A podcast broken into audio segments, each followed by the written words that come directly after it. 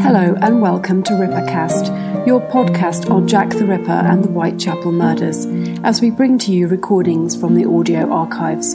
This is the second of eight instalments in chronological order, spanning the years 1995 through to 1999, and all focusing on the Maybrick Diary. The main purpose of these releases is to save and preserve, by sharing in digital format, Ripper related recordings originally made on cassette that over the many years are now quickly deteriorating. The following sound recording we bring you is Mike Barrett on BBC Radio Merseyside, which aired on the 13th and 20th of September 1995.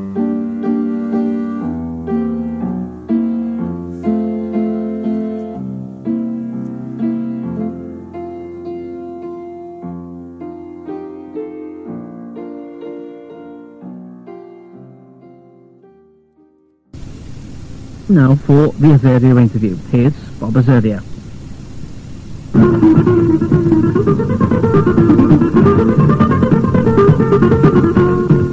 Hello again, Bob Azurdia here.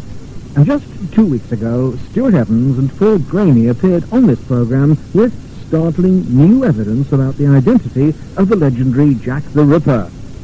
Stuart and Paul maintained that the mass murderer who stalked the streets of Victorian London was actually an American herb doctor, a quack, who was, at one time, arrested on lesser charges than murder, only to jump bail and abscond back to America.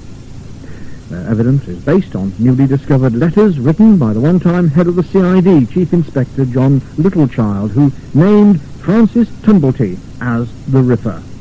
Well, all this brings the total of so-called Ripper suspects into double figures, though the evidence is impressive in this case, and of course it's the latest available. It also dismisses the claims of the so-called Ripper Diaries, which were published two years ago and which purported to be the diaries of James Maybrick, himself the alleged victim of murder by his wife Florence in 1889 in Liverpool, the year after the Ripper murders ceased. Stuart and Paul claim that these diaries, which caused a sensation when they were published, have now been admitted to be a hoax by Michael Barrett, the one-time scrap metal dealer who owns the diaries and claims that they were given to him by a man named Tony Devereux, who died. Well, no sooner had the Evans Gainey program been broadcast than I received a letter from Mr. Barrett in which he says categorically that the diaries are not a hoax and that he has not signed a sworn affidavit admitting that they were. He joins me now to put the record as straight as possible and to maintain the confusion, I fancy, as to just who really was Jack the Ripper and just who wrote the famous diaries. James Maybrick, possibly, alias Jack the Ripper, or maybe somebody else years later. Mike Barrett, first, whatever the truth, whether or not the diaries are genuine, you personally believe yourself to be the Ripper's latest victim, together with most of those who've been involved with them. Can you explain? Oh. well, first of all, I know it's only a half hour, but if you had several hours, I don't even think that would be sufficient. What happened to me? Well, uh, I was divorced due to the pressure. It's a very, very long story, in indeed, but nevertheless, I bring, di- I, I come directly to the Ripper booth. I, I, I believe, and I sincerely believe, that it's got an omen about it. I go, I can go into that a great deal later because everybody's touched. It seems something's happened to them. Uh, for instance, I'll just give you a couple of examples. Uh, Doreen Montgomery had a partner, very nice fellow, good years. She just recently died of cancer. The chap who had the watch just was literally run over two weeks ago. The chap who had, Had the, the watch. watch. This Robbie is the watch Johnson. which was found in a shop That's in quite Rome. correct, yes. Has died, has died in, in a road, uh, well, motorcycle accidents in Spain. And where is this watch now? Uh, actually, I don't know. That's with the Johnson. Well, Albert, obviously Albert Johnson, with probably with his brother. Who I don't know. I don't found keep- it originally, Albert yeah, I'm Johnson? presuming because I don't keep in contact with them. But Uh, you, you believe that that should be readily accessible? Yes, I've been attacked very viciously within the press. Very viciously within the press. You have? Yes. Oh, yes. No question about that. Why have you been attacked? Well, when somebody comes along and actually sincerely believes that the diary is actually genuine, I mean, it creates worldwide interest, obviously. Um, people want to know everything, this, that, the other. You know, even my even to my own private life. Now, I've actually, and it's well on record, it's in a paperback, I've actually had obscene phone calls, I've actually had phone calls in the middle of the night. I've actually had threats. I've actually had one death threat, which has been logged with Walton Lane Police Station. That is factual. Right. This is to the extent of what the diary has caused. I don't want to dwell particularly on your private life, but you mentioned it yourself, and the very first things you said were that you have been divorced Yes. since Mm-hmm. all this came Quite true. You, Well, you really believe that came about as, as a result of the pressure? Yeah, well, we were married for 19 years. We were married for 19 years. We're going along quite amicably. You know, I mean, far from rich. My wife was in, as a secretary. I was, you know, on invalidity with kidney failure. I'm going along quite amicably. Then Tony Devereux gives me this diary, and then everything changed. Just everything literally went downhill from there onwards. I, I was, uh, to be perfectly honest, to, to say a madman possessed would, would, would, would be, I don't know, an, an understatement, because the diary literally took over my life.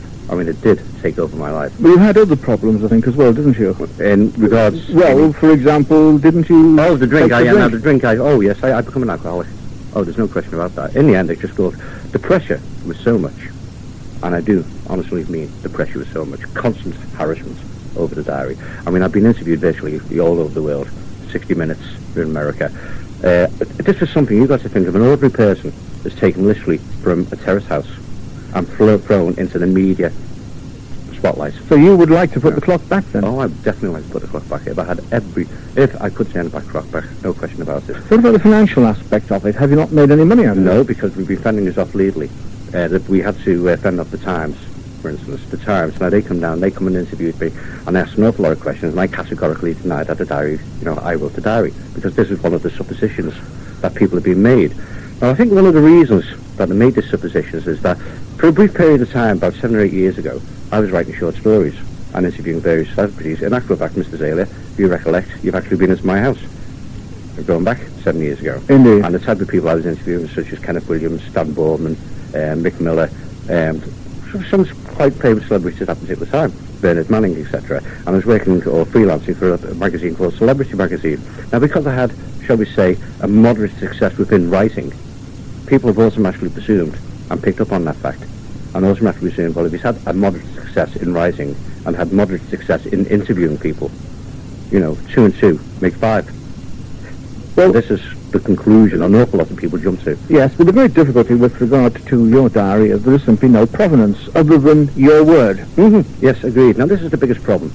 Now, no provenance to the diary. Regretfully, yeah, I had to make a stand. And everybody was badgering me for provenance over a period of two years. This before I really went and hit the bottle. This is before. I always had my occasional pints. I've been the first person to admit that. I've always, I've always had a pint all my life. Right, now having said that, over a period of two years, I was badgered and badgered and badgered constantly, to the point you couldn't even go out, you know, where people would say, what about this diary, Mike? What about this diary? It was the diary seven days a week, 24 hours a day, constantly. It intruded on my personal life. Now, even, quite honestly, the Daily Post went along and even intruded Caroline School, that's my daughter at the time, to find out where Caroline was in Intruded? order, in order to get to myself, in order to find out where I lived. Now that is factual. That Well, is actually factual. Was this because they simply didn't know where you lived or They didn't know where hadn't made lived. any contact? I hadn't made no contact whatsoever. Are you suggesting that their behaviour was improper? To, to a degree, I know, you can't say suggest that the behaviour is improper. I can understand this on a writer's point of view or a journalist's point of view, that that it's a big news story. Right. So I'm not saying it's improper, but what I'm saying is that when it begins to intrude in your personal life, where do you start contacting the headmistress, Mrs. Melia, at the time, to find out where your daughter is? And the reason he got onto that, Caroline, the daughter at the time, was featured in the uh, Daily Post and uh, Echo, and in the Echo, uh, for playing the last, uh, the last trumpet being, uh, sorry, the last post by the British Legion, being the first young child to play that. And I, I happened to mention this to a person on the train coming back from London. And this is one and one made two. He comes to five, and then he, they, put it this way, they Well, found me through Caroline. It's um, And a reasonable way to, to, to, to, to find you. And that's how Fine. they found me. Now, I found that, well, to a certain degree, it was an intrusion on my privacy. Well, they wanted to I find you, and they wanted, no doubt, to ask you questions politely and Mhm. properly, and I'm sure they did, did they not? Oh, yes, yes, yes. Right. I mean, I'm not suggesting anything was improper. No. I'm just saying that it just, this is where it all sort of begins, where every, your private life no longer becomes your private life. All right, but nonetheless, you went on and had the book published, Yes. so that to an extent you courted publicity. No, no, I don't think I actually did want to No, but you must, you must no, appreciate No, yeah, I you're going to publish a that. book of this sort, Yeah, I do. you're not going to be I, I left alone. You used the word court publicity. No, Yes. actually, I didn't call publicity. You didn't publicity. seek it? No, I didn't seek it because Doreen Montgomery is the first time I met her. Doreen Montgomery is my agent. First time I met her, and she brought Shirley Harrison. I said, well, fine. Shirley I don't- Harrison is the woman who actually wrote the book. around, Yeah. book around the diary and what have you. And obviously, I've done a tremendous amount with the research with her. She actually wrote the actual contents of the book. Now, Shirley Harrison, um, well, sorry, we're diversifying. We're going back to Doreen Montgomery. Going back to the first time I met her, I said, I don't really wish to be famous. I don't want to become famous. You know, little little did I know at that particular time, I, I was actually producing what I call today Frankenstein's monster. That's what I call the diary today, the monster. Right. Because it's just totally and utterly got completely out of control. Yes, well now, within the book itself, there are many references to the tests which took place, the forensic tests which took place on the paper, on the ink, Mhm. on the handwriting, to indicate that it was at least 90 years old, possibly a little bit more, 100 years That's old. quite correct. All right. Now, this is fully documented in the book, and Shirley Harrison, the author, comments on all these things. Now, subsequently, one hears that there is further evidence that the ink is much newer and contains an ingredient which wasn't available until about 1974. Right. Now, having said that, you have to appreciate I'm going back to Shirley Harrison's research, my own research, Robert Smith's research, and the various people that Robert involved, Smith being- uh, the publisher, um, and the various other people have been involved within the diary, the research through. We've tried to act completely above board. We've got some of the most eminent ink specialists within the world and to get their opinion. And the ink has gone through micro test, this test, that test, and heaven knows. In actual fact, if, if you'd like me to quote you some of the, the ink test, which is actually in the, the paperback, Indeed, yes. Yeah, yes. There, there's an extensive list of, of, of quotes from my, so-called experts. Experts. Uh, I don't use the word so-called No, these, were, these are sense. These are these were these were experts in their particular field. Now, having said that, the new book that came out, The Lodger, um, this was totally complete surprise to me. I was I informed about it. So, uh, in actual fact, the first time I heard about The Lodger was literally last Monday, a week last Monday, when it was advertised on the trailer on Radio Merseyside that this the following Wednesday you were producing uh, to The talking Lodger. to Stuart Evans and Paul Gainey. Hence to say, my why we're curiosity yes, was aroused, and that's why I'm here now. Now, in the book, The Lodger, it does say, now I have yet to see that research material. I have yet to see what they have, those particular authors, what they have, where their documents are. As far as we're concerned, we have produced our documents within the book. No, within the book too, they have re- reproduced the letter giving the name of this man. The letter, yes, The we, letter. Remember, we're on the subject of the ink, not the letter. Indeed, We're on the Indeed, subject but we're not talking about the same thing at all now. Then we were talking about the ink in your diaries, and mm. you are now turning the conversation to the documentation No, within the book of the Ripper. sensational. What I was saying, I was surprised at the contents with in, in the lodger. It does state categorically regards the ink, Re- uh, regarding your ink. regarding the ink. Yes. Now I have yet. This is the point I'm making. I have yet to go back and to find any document proof to that. I'm quite willing to be have an open mind, very open mind, if I could see that document evidence. Mike, let me ask you: Is the diary of the Ripper a genuine diary? Now that is a question I've been asked a thousand, a million times, to the point where, as I say, I literally cracked up in the end. I just gave up and said, "Oh, to hell with it." Sorry, I do apologise for that slip up with that one word. In the words of, shall we say, Brett Butler, you know, uh, damn, damn us all. Well, that's not the exact quote. But having said that, I got to the point where I was badgered, and badgered. And this question is constantly asking, is the diary genuine? I have always maintained that the diary, in my belief, is genuine. I sincerely believe it. The evidence is there. There's too much evidence. The evidence is overwhelming. However, I cannot, and I still cannot, to this very day, and I don't think until the day I die, and I don't think in 200, 300 years anyone ever will be able to prove providence of the diary. Unfortunately, I cannot prove providence of the diary. Yet everybody wishes me to prove providence, and I keep maintaining, how can I prove providence? With great difficulty. With great difficulty. Well, in fact, it's Obviously. impossible. obviously very, very difficult. Then why, why did you admit that it was a hoax? Ah, right. As I say, I had two years of constant being attacked. You know, people pressure. I mean, phone calls in the middle of the night. I mean, I, I know I'm repeating myself, but this is all factual. Threats, everything. My own private life just completely and utterly disintegrated to the point where I didn't have a private life in the end. To the point where the diary literally got on top of me. And I went up and I got myself a bottle of scotch, quite honestly and truly. right? And I drank the whole damn bottle of scotch. And then after that bottle of scotch went, I went up and staggered up the next morning and drank another bottle of scotch. Two bottles of scotch within a period of 48 hours. I didn't know if I was coming, going, backwards or forwards. So much so, and it's well recorded because it's in the paperback book, I ended up in an alcohol crash. Now, I regret that. It was a very stupid thing to do. Are you better now? Oh, yes, completely. Well, having said that, one has to remember people handle pressure in different types of form. You know, my, my type of form, to where I handle pressure, stress, I ended up taking to the bottle. Right. And believe me, drinking two bottles of scotch within a period of 48 hours, considering I'm still on renal failure as well, is not a very sensible thing to do. And I didn't know who I was coming and going and what statements I made at that time. I just don't remember. But didn't you volunteer the information to the Daily Post that it was a hoax? And Then I was absolutely it? totally drunk. You were totally drunk. And the journalist, Mr. Harold Brough, will confirm, because it states in the paperback book, that he come to the house and there was two bottles of scotch next to the settee that I was sitting in. In actual fact, it's written in the diary. Yes. Well, what's the point of denying alcoholism when it's actually written in the paperback edition? Not discussing your alcoholism eh, a- as such, which you admit to. I'm wondering why you found it necessary to volunteer information to Harold for Once again, I repeat- to say, look, this is a hoax. Once again, this I is repeat, where I, I got, the documentation. This is the where I got the diary. I got to the point where I just wanted to destroy the diary. You wanted to destroy destroy the diary. You wanted to get it off your back. I wanted to get it off my back. The diary was destroying my life.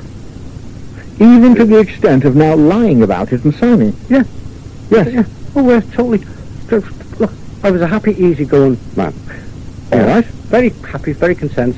Responsible for my daughter taking to school. I was really happy and content. Then this di- diary comes into my life. It changes my life completely. It puts my world in a complete. It puts me in another world I didn't know existed. So you feel, Mm. or you felt at the time, that the denial at this stage would take the pressure off you. Yeah, I thought, well, yeah, I thought, take all the pressure off me and to hell with it. Did it? Yeah. No, it didn't. It had the exact opposite effect. Because did It you did have the exact opposite did you not subsequently though Mhm. sign a denial in a solicitor's office? Oh, I signed a denial in a solicitor's office, yeah, when, when I was 100% sober, because I said to her, God, I wasn't even in control of my senses when I made that statement. Well, why did you do that? Deni- I made a denial that I didn't write the diary. That's what I'm saying. You wrote a denial that you didn't write the diary. Yes. But was it not also a denial Mhm. that it was a genuine diary? Oh, no, no, it was a denial that I didn't write the diary. Uh, no, I always believed the diary was genuine. You know, what I wrote, Even I wrote a denial.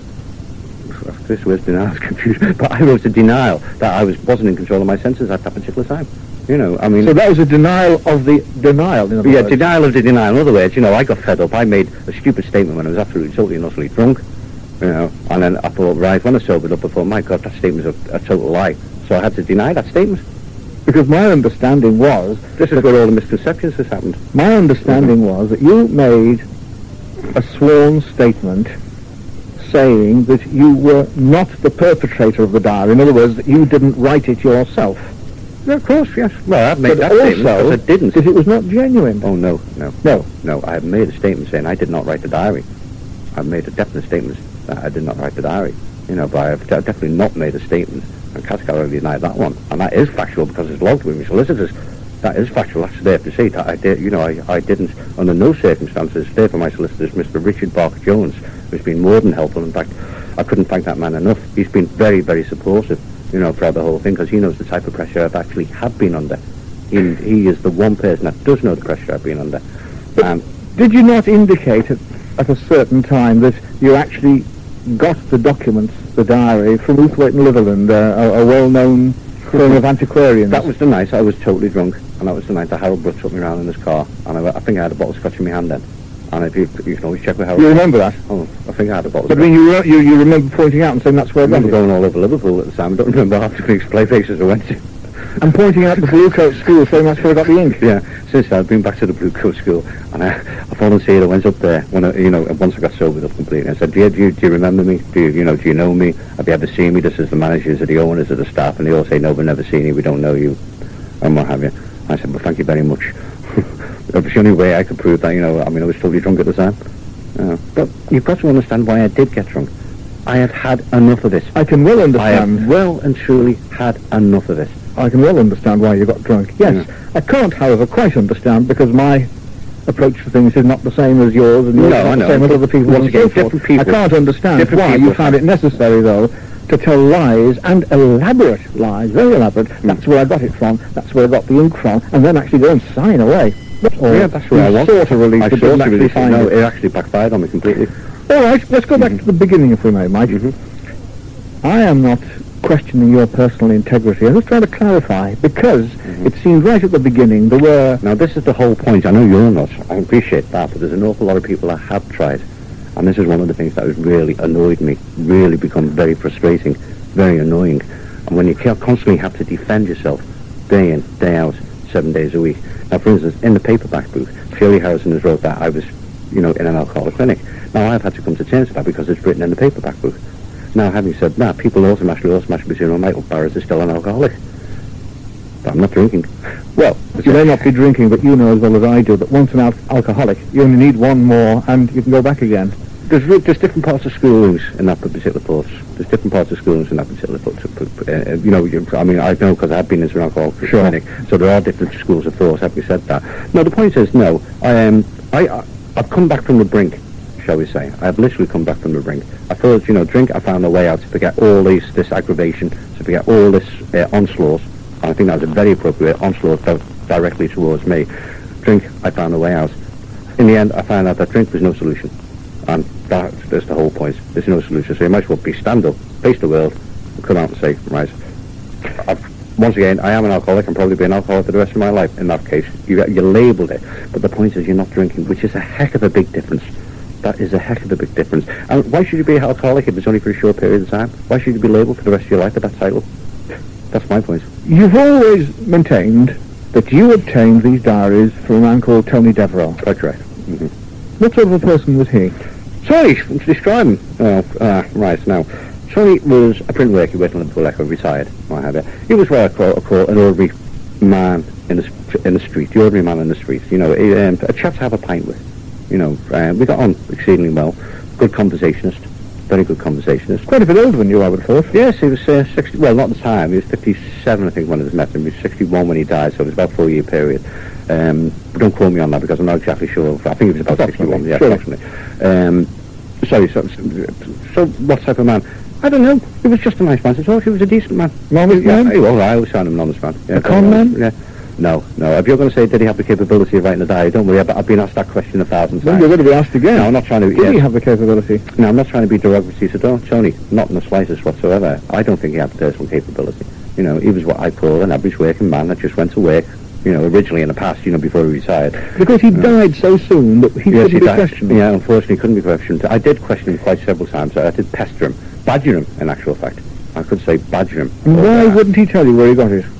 I don't know. I think eventually he would have told me. I mean, nobody anticipates he's going to die of a heart attack several weeks later. You know, less than a few weeks later. I mean, I didn't even anticipate. I knew, I knew he was a sick man. He had no family. Oh yes, yes, sister, um, the daughters and what have you. They were very good to him. And Daughters why did he give this Why didn't he to you then? Exactly. That's a good point. I used to go down and see him every day. I used to go and run around the betting shop. Oh, he fractured his hip just for the record. This was the Christmas previous, you know. He fractured his hip. So, and I used to collect Caroline from school, which is in Fountains Row, and used to literally pass Tony's house every day. And previous to that, we always met in the Saddle Pub. We always drank in the Saddle Pub. Then he fractured his hip. Once he fractured his hip, I was still going down to collect Caroline. Hence, I was still passing his house. It was literally past the school. I to always call in, does he want to put a bet on? You know, Stanley Racing back. You should be interested in that. Or he used to phone me up and say, hey, Mike, will you go and get me something, you know, from the shop, whatever the case may be. You know, it could have been sugar, it could have been, you know, so I Of just course. popped in and The odd thing, the yeah. odd thing and everything. And then while I was there, we had a chat and we had a talk and everything. And we were having the same chats and talks over any discussion as if we were in a pub. Meaning, previously, when we were in Exactly. the saddle pub, you know. Yes. Comfortable conversation. comfortable conversation. So it's just a normal routine. Only instead of being in the pub, I was actually in Tony's house. But know. you, you have Mhm. you have the capability to have written a the diary like this. People saying I have the capability. I mean, Oh, you, you, you wrote short stories. Oh, yes, you've been yeah, telling yeah. us. Thank you very much for the compliment. Yeah, I think a guy who plays. Well, I look at it this way then. If I have the capability to write a diary, right, first of all, I have to be an ink expert. Now, first of all, you're saying I have to be a professional writer. I have to be a very, very good professional writer. Not necessarily, No. but you have to have a good mind Yeah. of, of a particular sort. Sort, right. Well, I have to be a historian. You have to know something about Not just the something. 1880s Not, not and just something something. I have to know criminology at the time. criminology at the time. So therefore, I have to be a historian, a very well precise historian. I would have to know two murders completely. That's Oh, very much so. Very much so. and the Ripper. Right. There are plenty of books, though, available to read up on Yes, these. that's a tremendous amount of knowledge. And then, yes, again, having said that, go back to the Ripper books. There's so many contradictions within the Ripper books. So the forger is going to make a mistake. He could easily make one mistake from one Ripper book to another Ripper book. I mean, the Duke of Clarence, there's one. Seven Knights, there's another. Uh, Melvin Harris. There's so many different contradictions. I mean, I can go through the diary, the farthings, the pennies, and everything. So easy to make a mistake. But yet the diary had it correct right the way through. Well, perhaps it had You correct. Well, that forger, in a, it is, in, in a way. you are extremely knowledgeable by the quotations you've been, or the quotes you've been giving to me in the last few moments even, Mhm. the various aspects of history. And you could very well have had all that information Yes. five years ago, six I, years I ago, as opposed to now. In order to, uh, to do that, I would have to be a metal expert as well. Now, having said that, I would have to be have to be a metal expert. Well, you've been in Yeah. scrap metal. yeah, but I think being in a scrap metal game and being a real metal expert is two different things, and particularly when the, the, the watch has actually gone through university and it's been passed within well that time, and it has actually been uh, proven. This is something different now. This watch you're referring to, Mike, because uh, the watch was a watch which was found in a shop, I think in Liscard in Wallasey, and it had on it faintly inscribed initials of all the alleged victims of the Ripper, plus allegedly the initials of James Maybrick himself. And this was discovered at much the same time as your book was being published. Well, actually, it come out of the blue, but it, it wasn't discovered much at the same time. We must have a correction there. It was discovered approximately 18 months later, right, at that, at that time. So it's Later in your publication. Late, later in the publication. Well, well, it was referred to although in, in your first edition, surely. Well, it was referred to in the first edition, I'm not quite sure. Yes, I know, but the first edition was over uh, 12 months research previous to that, before the first edition, if you have to remember. Well, it cropped up. it cropped uh, approximately the same Well, time as your I, book. I have always kept myself distance from the watch, which I'll come to, you know, later. But first of all, it was, it was, it was um, the watch was bought by, from the, by the Johnson brothers, from Stewart's to Jewellers. Yes. Now, we went back, Shirley Harrison went back to trace the history, and Susanna, that's uh, Susanna Stewart, uh, told, um, they got all the appropriate uh, documents, the receipts and everything else, and, we, and the watch's history. Now, so, Susanna's father had given them the watch, along with several other gold stocks and antique jewellery, uh, from their shop in Lancaster. Yeah. Uh, From he- Lancaster? From Lancaster, when he retired. And that was at least eight years previous before the watch was actually in the Wirral shop. So Mr. Stewart maintained that they had had it in their possession, this watch, for, For- at least eight years. for at least eight years. Uh, she also goes on, it said probably as much as 15 years ago previously, she also goes on that. So we So can the suggestion is that if you were in cahoots with them, you'd have to lay uh, your hands your on it. trail 15 years in Previous advance. to that, yes, right. Now, I've always kept myself distant from the watch, and I, I, I thought it was a very sensible thing to do, because I always thought at the time, I had the diary, which I sincerely believe genuine. I didn't know what was going to crop up. You know, I always anticipated, and you know, something might crop up. Somebody might be getting onto the bandwagon once you found out that the diary was published and everything else. When I heard about the watch, totally out of the blue, in fact, when the publisher heard out of the watch, about the watch, and with Shirley Harrison, everybody was very, very alarmed. We were all, shall we say, on pins. So our immediate reaction is we must get the watch tested and we must trace the watch's history. Now we duly did trace the watch's history, which we can go back. So that's By the jewellers. by the jewellers, by the receipts, everything else. And the claim is that it was Maybrick's watch. watch, yes. Now, having said that, we went and we took the watch. Well, I didn't actually personally because I had I've kept myself distant from the watch. Shirley Harrison took the watch and she got it tested at the university by one of the top metal In Manchester. In Manchester. And he dated this approximately 10 to 10 years either way. So how do you go about that? Apparently with the brass, the corrosion and the scratches and the marks that's engraved over the brass, it's impossible. You know, any new markings, any new scratchings would have obviously showed up under the appropriate metal tests at that particular time, which he did not do. And the man who actually found the watch, you say, was actually killed only two weeks ago. Uh, t- t- approximately two to two and two and a half weeks ago. This is saying the diary has been literally cursed. I mean, there's, it, it, it, there's, there's so many. It, it's touched everybody that has been involved on the professional side of the diary. It's touched our lives in so many different ways.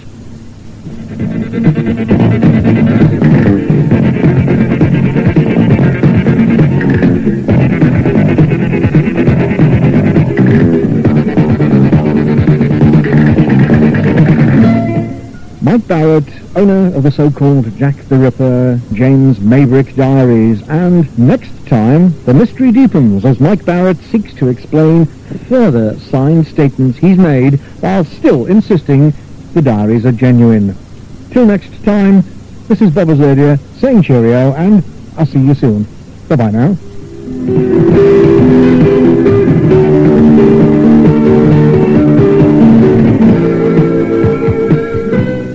Azurdia was talking to Mike Barrett, the owner of the so-called Jack the Ripper James Maybrick diaries. And you can hear that the conversation continued at half past six next Wednesday evening.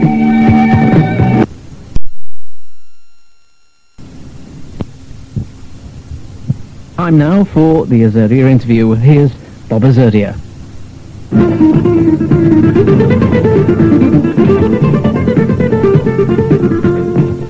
Again, Bob Azurdia here, and Mike Barrett, the man who two years ago produced what he claims is the diary of Jack the Ripper, alias James Maybrick, a Victorian murder victim, has been attempting to maintain that his claims are still valid and that the diary really is genuine.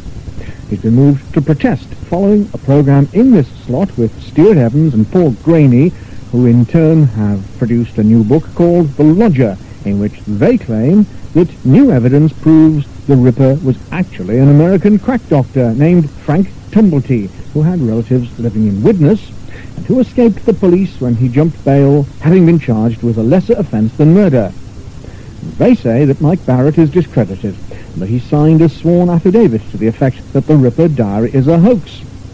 Mike Barrett, in turn, says the Ripper diaries have ruined his life, causing his divorce and alcoholism and affecting adversely everyone who's been involved with the diaries professionally. Mike, you still, however, state categorically that the diary you possess is genuine. As far as I know, yes. You know, the point is, you see, going back to the original, when I cracked, I had two years people asking me province. And when you haven't got the answer, and when you're getting the same question asked virtually seven days a week, oh, what do you do? You just, in the end, you just give up. I, I felt like carrying the tape round and just putting the tape on when anybody asked me and said, yeah, oh, there's my answer. But you haven't helped yourself at all by denying and Oh no, signing I denials. admit. Yeah, I am admit I haven't helped myself at all because I absolutely got fed up and totally fed up with the diary. I am sick to the diary. Even today, I mean, I'm in the studio now. It's the diary. It's the diary, the diary. It's seven days a week. Well, it didn't have to be. You could very well have walked completely away from it Yes, because, with great respect, everybody- you volunteered to come to this studio today. Mm. I You didn't need it. I volunteered for one reason and one reason alone after listening to your uh, interview last Wednesday. And when I read that I had made a statement, an affidavit stating in the book The Lodger that I claimed that I had written a diary, I knew that statement was totally and utterly false.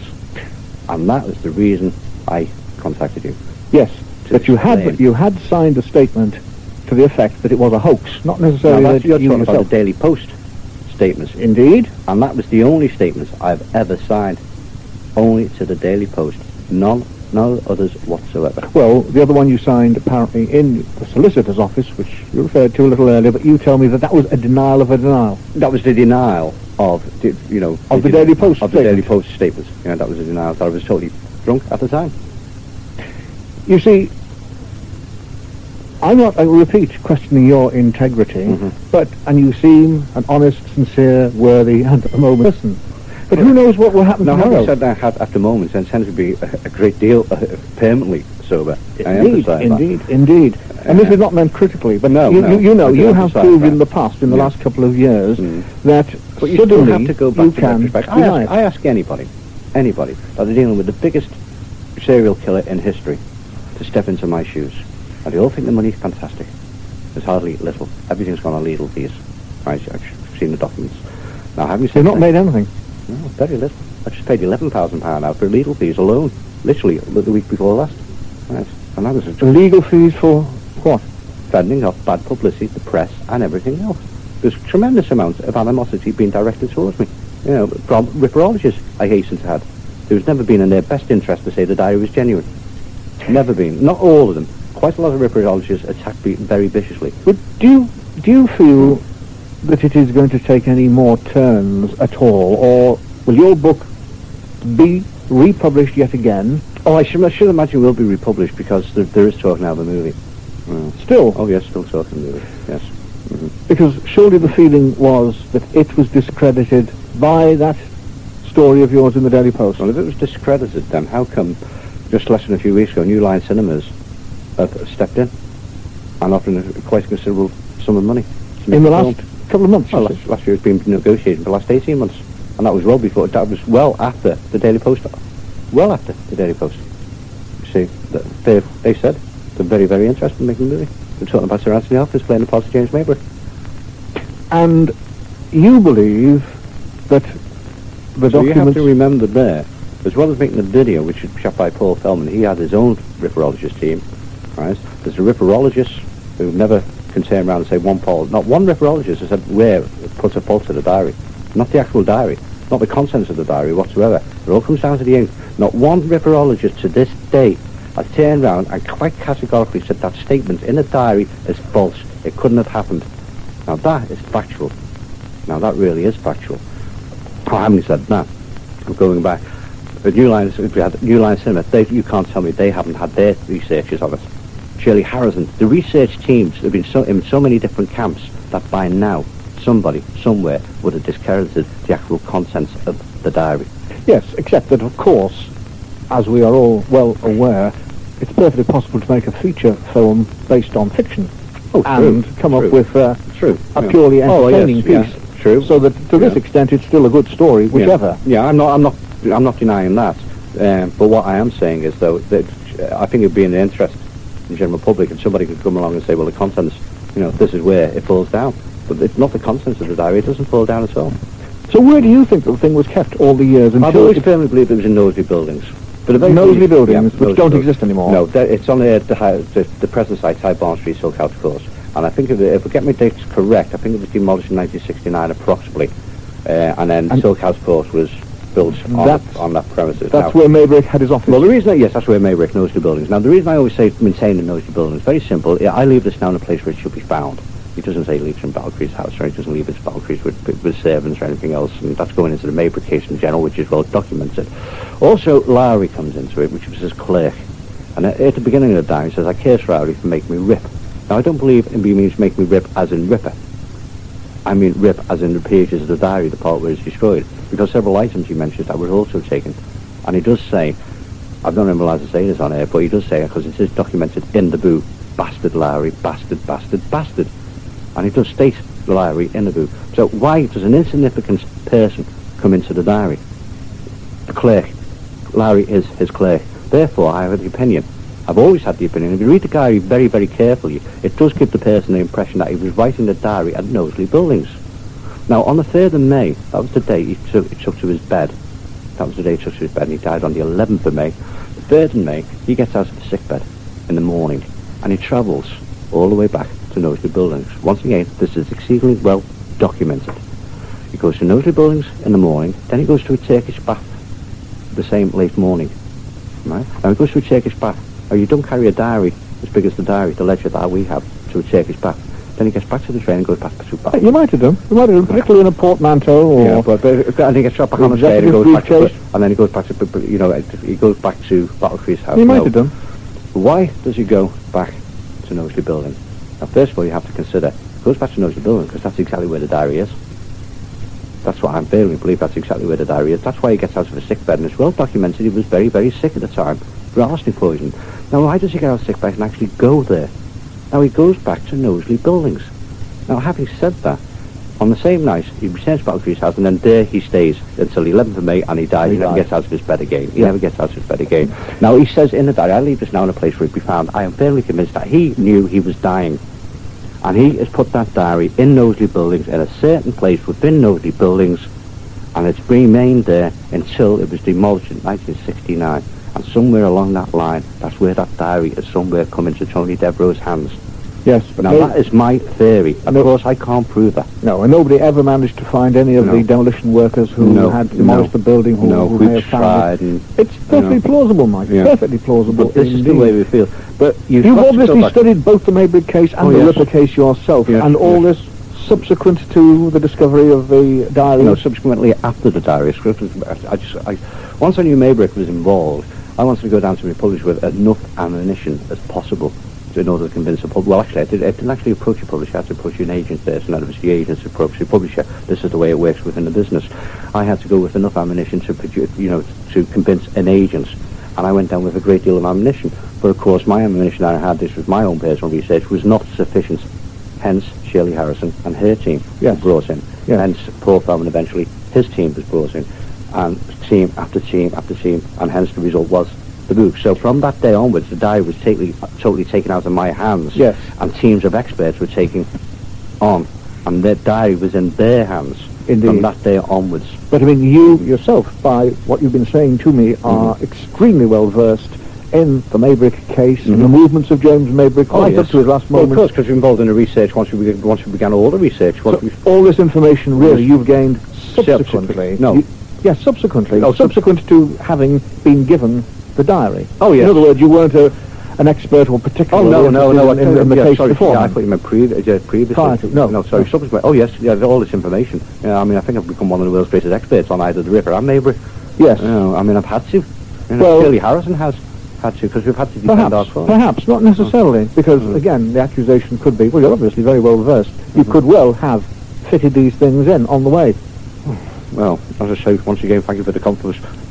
That's all I can say. Thank you very much for the compliment. But I assure you, I haven't. What are you going to do now, Mike? Are you going to walk away uh, ultimately, or, or or not? I mean to say, No, I you think- have I this think- time, I think you now- have deliberately I climbed over the parapet, as it were, Yes. to be shot at now. Because because deliberately, yes, yeah, because I'm full of confidence. all right, I'm going back to the day when I first started that journey to London, full of confidence that I had the original diary of Jack the Ripper. And I did go for full of confidence. I didn't know what was going to happen afterwards. And I had two years, literally, of sheer hell. And that's when I went to the bottle. Right, uh, now, having said that, I'm absolutely confident I beat the bottle. I really do. Confidence, I'm quite proud of that fact, because it's been a tremendous struggle. Now I'm back to my former confident self. So, let them come at me again. let them come at you again. Yeah, but this time, yeah, meaning the ripperologists, the newspaper people. You're ready for all the pressure once more, Definitely this time. Oh yes, definitely. and you're going to continue then Uh-huh. battling Yes, for the diary. the the diary Yes, and when you for it to be claimed when you really do or to be believe in something. accepted. I see. I do admit that I went through one part where I couldn't. I didn't want nothing to do with the diary anymore. I wanted it off my hands and away. You know, I felt that the diary destroyed everything. Now I thought to myself, what's the point? The diary's there. I can't sweep her under the table. And really and truly, I can't sweep her under the table. No matter how much I could have tried to sweep her under the table, I couldn't. It was out of control. It was Frankenstein's monster.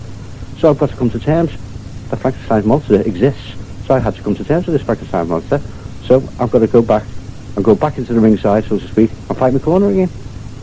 Now, turning to a different tack altogether, Mike, in the paperback edition Mhm. of your Ripper diary, there are allegations that, in fact, it is your wife who physically wrote the diary. Your wife, Anne, from whom you are now divorced. Now, what about all this? Right, well, first of all, uh, right. Well, she's listening, or eventually she does listen to this, right, yeah. I'm trying to be offensive, man, but you haven't got the fake capability. That sounds an insult. I don't mean that to be offensive to it. I don't want her to take it that personally, or what have you. I think it's total nonsense. A lot of things have been said that the diary was handed, uh, Anne handed the diary to Tony Devereux, buyer, and then Tony Devereux gave me the diary. One thing where there's been, a, once again, I keep saying a lot of misconceptions, and I think there's a very appropriate word, misconceptions, is that I have made several mistakes with this diary because I've been very, um, well, shall we say, I can't say ill-advised, but I've been literally stranded by myself and had to make my own decisions by myself at all the time, and people are coming at me left, right, and centre. So I've been forced to make decisions there and then at the spot. And sometimes these decisions have not been I mean, as wise as they might not, have been. Not been as wise as might have been, right? I fully admit that. You know, you can call me a fool, but then again, the pressure that I've been under, I'm not trying to justify that. I'm just trying to explain this. I haven't had the, you know, the, the advice there given immediately at hand when a question has been asked. What I have been asked is, did I believe Anne's story? And my honest answer is, I haven't not been able to speak to my wife since she left me, January, right? January Uh, 95, 90 94. 94. 94. So you've Haven't been apart now for 18, 18 months. months. Haven't never sat down and discussed this issue with my wife. How can I possibly, you know, corroborate with my wife? or my ex-wife to be precise, when she hasn't explained the story. This, this information has been relayed onto me via various other people, i.e. Shirley Harrison, i.e. Robert Smith, my publisher. Yes, but the claim is that, in fact, the diaries are genuine and had been, or at least this is one of the claims, that the diaries are genuine, but had been in her family Mm-hmm. for years and years and That years. is the claim. And her name, her sur- her, marri- her her maiden name was, was Graham, Correct? and in fact, Mrs. Maybrick had Grahams related to her. No. Um, Florence Maybrick had a legitimate child, and she used the name Graham. This is where it says she didn't have relatives as this. But once again, research is developing. We don't know if Florence Maybrick did have a legitimate child. Research is still in progress. So therefore, we can't confirm our story, because there's a tremendous amount more research to go into it. Right. We have asked Mr. Paul Feldman to produce the video, to produce the appropriate documents that he has fit, and he has not seen fit to produce them to Shirley Harrison, or I, or Doreen Montgomery, or Robert Smith. So So somebody he is holding back. Somebody something. does claim to have documentary But Paul proof. Feldman of Paul MIA Productions Yeah. is claiming to have documentary proof. We have yet to see that documentary proof. And this would therefore put a real mm. link in place. A link in place. But if we can have that documentary proof, we could all be working as a team instead of against one another, which doesn't make sense. Paul Feldman is in one camp making a video and not releasing the information. And is working with Paul Feldman and not releasing the information. Well, are there any other Grahams about? No, no, no, no. So, um, I mean, no, no, you mean directly related to Anne? Surely. No, sure, no, no, dir- no, Directly no, related no, to, no. your, As- to your as- wife or as- going back as to Billy Graham died, that was the end of Billy Graham uh, Billy Graham, William Graham. William, being the your father-in-law. father-in-law. Yeah, Your father-in-law. father-in-law. As he died, that was it. It was only Anne, uh, Anne, Anne and he never made any reference to this diary. Never whatsoever.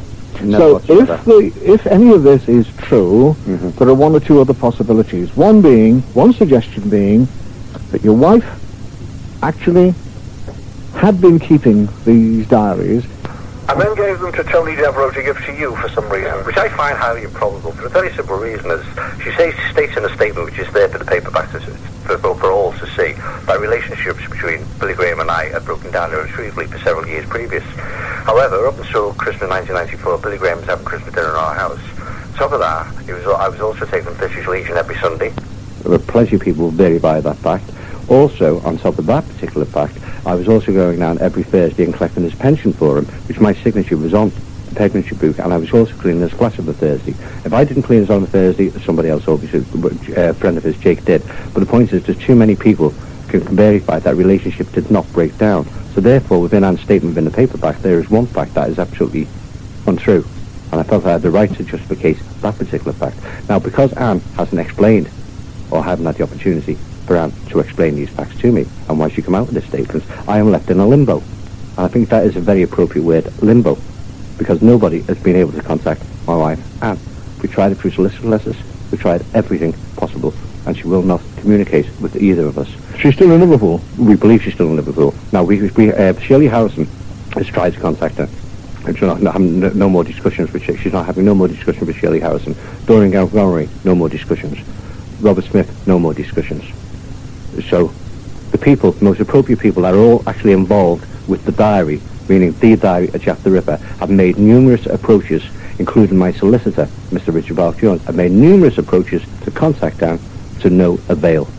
So how can we turn around and produce something which we do not have, i.e. the evidence that Paul Feldman says he has? We are left in a limbo. Well, now, you did say earlier on that you had not signed any other affidavits at all or any other... The only affidavits I did sign, which I think this is where the misconception is, arose, is that I had, I made an affidavit saying that I do not and will not believe Anne's statements until it is explained and I had the evidence in front of me.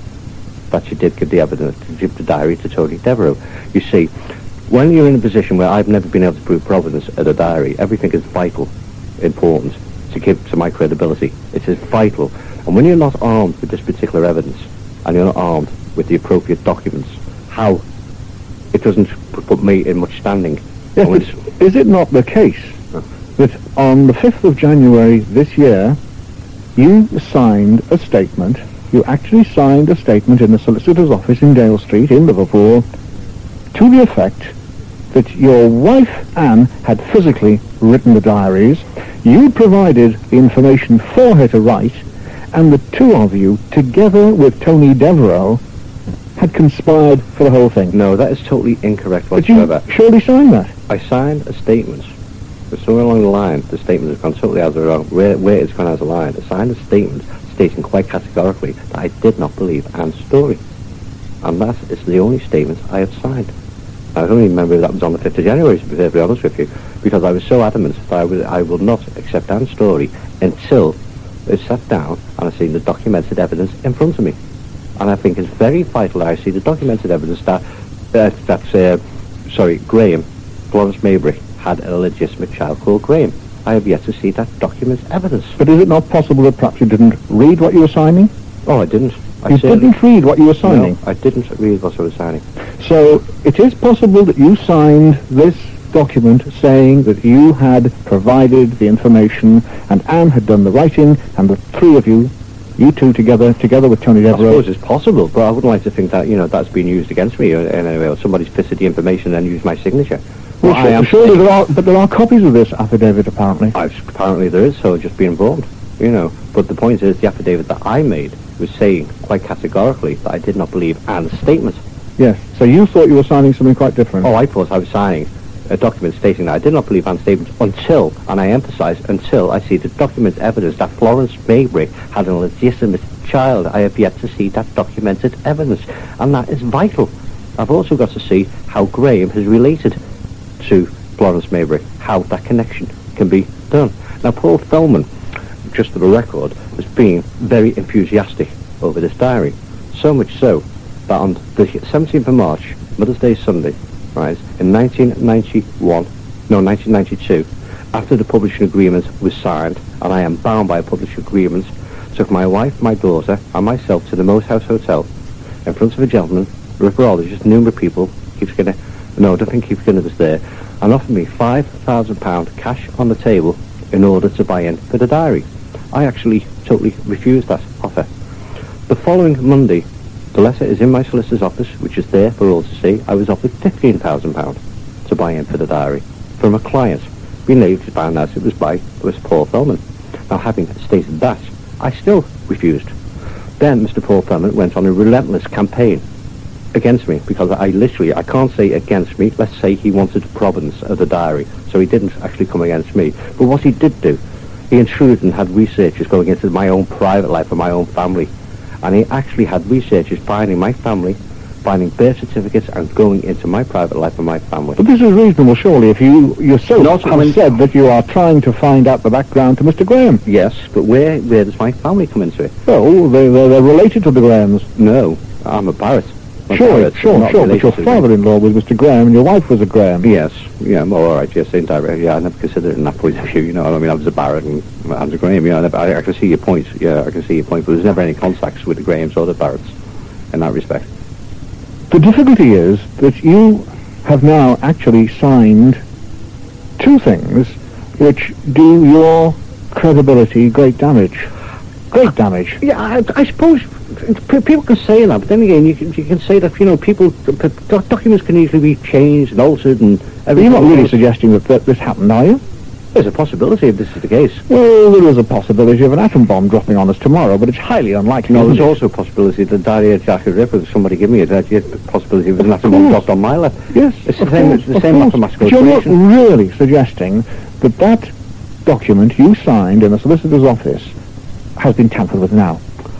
I can't suggest that until I see legal advice. I do not know. Right. It's as simple as that. All as I do know is the statements I signed, which the statements I actually did sign, was quite categorically stating that I do not believe Anne's story until I see the documented evidence. Yes, but you haven't. You didn't read it. You said also. I So did not read You it. didn't read what, what what you actually signed. No. So it transpires you have signed two very damning documents against your own credibility. This being one, and the other one.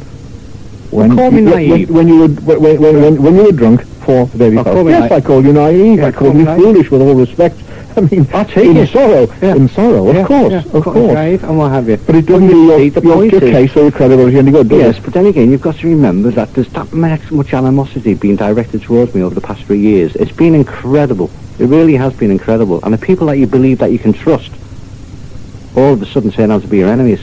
Then why not completely walk away? Completely walk away. Because I believe in the diary. I can't walk away. It's impossible. And the, the next major line of story or information will no doubt come when your wife Anne, Ex-wife. your former wife Anne, mm-hmm. speaks and Once- says her point of view. Once, once we have got that, I will not believe us until I see that documented evidence in my hand. I don't think Shirley Harrison will believe us until she sees that documented evidence in her hand. I don't think Doreen Montgomery, my agent, will believe it until she sees that documented evidence. And I don't think Robert Smith, my publisher, will believe it until he sees that documented evidence. And all of us have yet to see that documented evidence.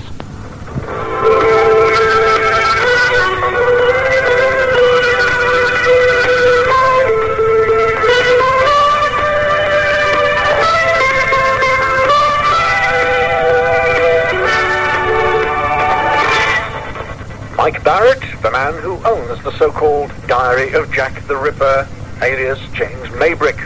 And the quest for the verification of the story continues with the author of the book, Shirley Harrison, and Anne, Mike's former wife, who may know more than we've been led to believe. And what of Paul Feldman, whose business interest in the Ripper Maybrick mystery has turned to filmmaking and near obsession with the search for the truth. The trail of the hundred-year-old mystery continues to unwind, and more sensations will be revealed next time. Till then, from me, Bob Azurdia, it's cheerio, and I'll see you soon. Bye-bye now.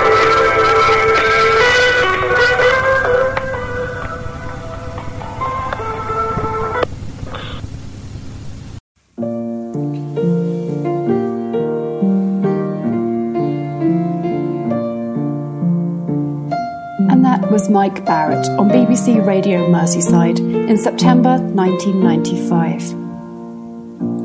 We are a podcast sponsored and hosted by casebook.org, where you'll find over 160 roundtable discussions, author interviews, conference presentations, Whitechapel Society meetings, and archive tapes all about Jack the Ripper, East End history, and Victorian true crime.